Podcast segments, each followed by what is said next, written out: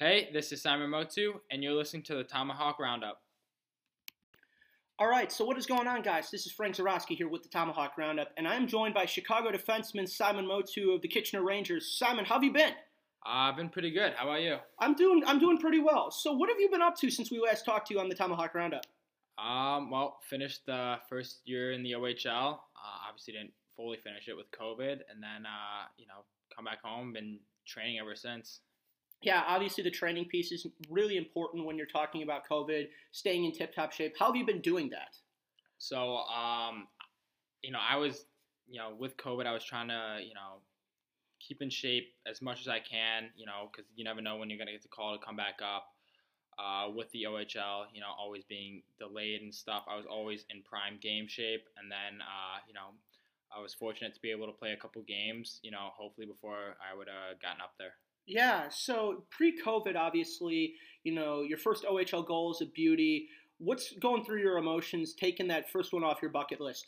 Uh, I mean, that's a yeah, like you said, a check mark off the bucket list. Uh, I think you know everyone wants to get their first OHL goal. It's a really good league, um, and so you know my emotions. You know, it was awesome having my teammates come hug me. You know, uh, going down the the line, getting high fives. You know, it was good, but uh, you know, once again, like getting that first goal, just huge monkey off the back, and you know, you could keep firing from there. Exactly, and I mean, when you talked about your OHL experience, obviously the season getting delayed and continuously like pushed back, if you will. How did that affect you and your teammates having it continually pushed back? You know, we have a group chat. We were talking in there. It was tough. I mean, I think the team, you know, Kitchener did a good job. We did, you know, weekly Zoom meetings. You know, whether that was team building, uh, just going over some you know, in zone details, you know, watching some clips, trying to, you know, you never know, you never knew when the season was going to start. So we were just trying to get, you know, back in game shape and back in like, you know, game mindset with all these clips.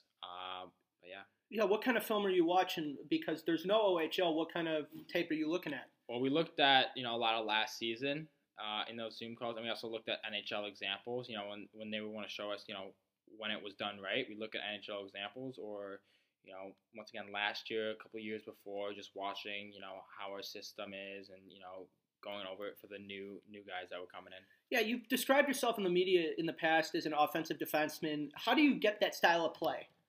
Uh, when I was younger, uh, you know, I always loved scoring goals, uh, and I was put back on defense when I was younger by my dad and other coaches. And uh, I remember, you know, some of my coaches when I was younger would tell me like you can score from the back end too, and you know I loved carrying the puck up the ice and skating into the zone by myself. You know, kind of acting as that fourth forward. So it all started when I was young, just developing skill and just trying to get a knack for scoring goals. And that's really important, especially when you're developing a 200 foot game. I think you want somebody who's not just going to be in the blue line, on the blue line rather, making plays and keeping the puck in the zone, but you want somebody who's actively contributing to the play. Yeah, exactly. Yeah. So, how did the OHL, um, just going about it, how has that helped you develop as a player and transitioning into Chicago Cougars hockey? What did you take from there to the USPHL? I mean, listen, like I wasn't expecting to go play in USPHL. You know, for the OHL, that was really the only league you know we were allowed to go in without you know aborting our contract and and keeping our status. But honestly, just you know being aggressive in the D zone, being relied on there too, and then offensively, uh, you know, I worked on a lot in the summer, a lot of reading players on the blue line, walking the blue line, making moves, getting shots through.